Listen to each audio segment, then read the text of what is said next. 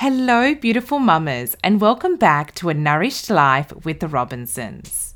Today's episode is all about intuitive eating. You have probably heard this term get thrown around a lot in the health and wellness space recently, but really breaking it down and understanding what it really means can get a bit tricky. So, today I'm going to give you a quick breakdown into what intuitive eating is and how it can completely transform your relationship with food. So, let's simplify and break down intuitive eating. We are all born as natural intuitive eaters. Think about when your children were newborns and babies. They cry when they're hungry and pull away when they're full. This is intuitive eating. They use their bodies to guide their hunger and fullness cues. It's also common for toddlers to ask for a bucket load of snacks one day and survive off air the next. This again is an example of intuitive eating. Over time, they start absorbing and listening more to our language and behaviours around food. This is when their intuitive eating habits are compromised and challenged. This is exactly what would have happened to us and what we should be avoiding with our own children. But that's a whole nother topic we can get into another day. Intuitive eating is listening to our body's hunger and fullness cues, having a healthy relationship with food, eating what we feel like, how much we feel like, and when we feel like it. Eating intuitively is a great way to begin to understand what makes us feel good. Having a healthy relationship with all foods is important, but it doesn't mean we rule out nutrition. Yes, restricting foods can be emotionally damaging, but eating certain foods can be physically damaging over time. This is a scientific fact, whether we like it or not. I always recommend beginning your journey by understanding what foods make you feel good and which don't you will slowly start to see that nourishing your body with whole foods is not just about the way you look, but you will also begin to feel many other benefits. From increased energy to a better mood and more patience as a mama. Once you begin to tune into how you feel based on what you put into your body, then you can start enjoying those healthier foods without feeling like you're restricting yourself. But before you can repair your relationship with food and begin an intuitive eating journey, it's important you ditch the diet culture. It's no surprise the word diet gives most of us goosebumps. And the first word you probably think of is restriction. We could probably name a bucket load of diets we have heard of and even tried since our teens. And I can almost guarantee that none of them would have given you any long lasting results. And most of them would have even affected your mental health in some sort of way. The diet culture has been huge since most of us were in our teens, and unfortunately, it has caused most women to have an unrealistic view of themselves, supported by a distorted view of the body. Diets have also seemed to go as far as giving people a self diagnosis on food intolerances and allergies. I have seen way too many people cut out gluten, dairy, wheat, and meat without any medical diagnosis.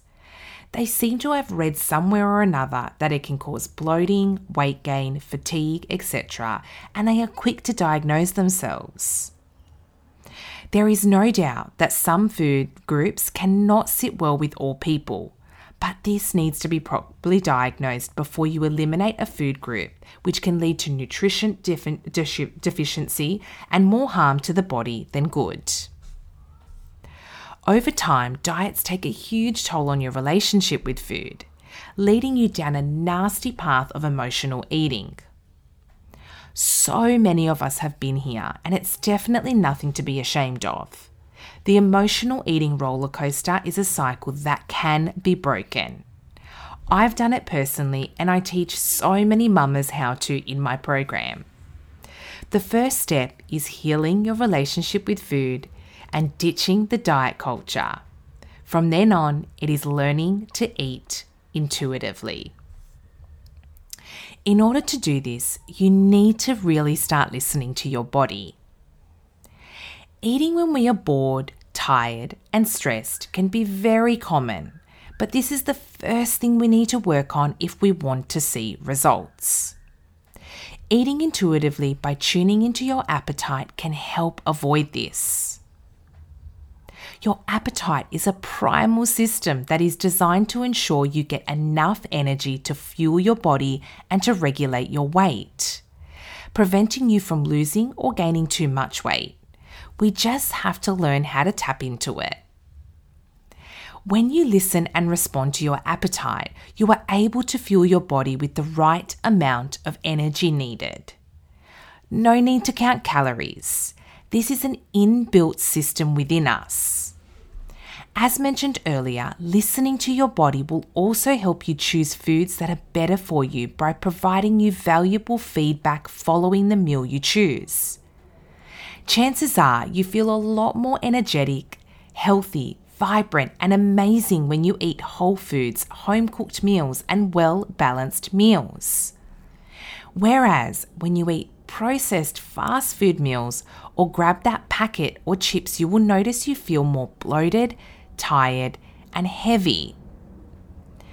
When you learn to listen to your body better, over time you will naturally crave more nutritious options. It will become second nature because you know what makes you feel the best version of yourself, not because you think you should. Listening to your body and eating intuitively can really simplify the way we look at food. When you encounter food or head to the fridge for a snack next, instead of asking yourself, Should I be eating this? Is this bad food? Am I allowed to eat this? Instead, try asking yourself Do I feel hungry? Will I feel good after this? And will I be able to feel my best after I eat this food? Tune into your body and your appetite when you ask yourself this. You are your body's expert and the only person that can truly answer these questions. Becoming aware of your hunger and appetite will completely change the way you think about food and your relationship with it. When you stop and listen to your body, you will notice you're probably eating because you're bored or out of a habit, rather than tuning into your appetite and what would make you satisfied and feel good. Or some days you can remember you might be hungrier than others. You may crave more carbohydrates and protein to fuel more energy. And other days you may prefer lighter options. Or something stressful has happened and you're eating based on your emotions. Again, think about these things when you stop and listen to your body. You will notice them. You do have more control over your body than you may think. You just need to allow yourself to tune in. Stop letting external circumstances determine your food choices and look within you. Listen to your appetite and tune into your feelings of hunger. There is a great way that you can do this by starting a food journal. Record what you feel like eating, the good and the bad. Don't be judgmental on yourself. But make sure you record how you feel after each of those meals. Tuning in over time will give you a good understanding of when you feel your best. And after a certain point of time, you will only want to feel your best. If you have been struggling with your relationship with food, you've been eating based on your emotions, then you can join me in the Nourish Mama program and we can get you back on track you can visit my website www.courses.nourishus.com.au or email me over at hello at nourishus.com.au. If this episode resonated with you, I would really appreciate a review or please DM me over on Instagram at nourish underscore us. I love to hear from you. Chat soon. Lots of love. Anna.